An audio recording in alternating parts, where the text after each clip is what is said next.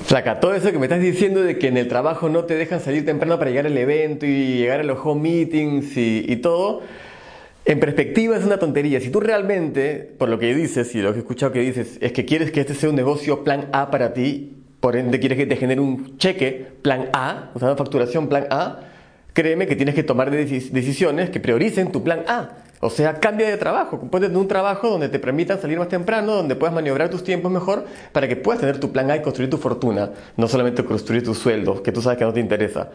Créeme, míralo en perspectiva. Imagínate cuando tengas hijos que le, te digan, oye, ma, tú no estabas en ese negociazo hace como unos 10 años ahí que, que por lo que veo ahora crearon un imperio acá y tú no fuiste una de las pioneras.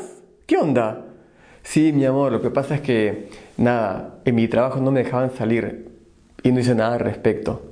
Pero era increíble, aparentemente. Sí, yo sabía que era increíble. De hecho, tenía todo el conocimiento, pero no sé, el trabajo no, no, no, no hablé con mi jefe y nada. Y sigo trabajando ahí ahora, mi amor.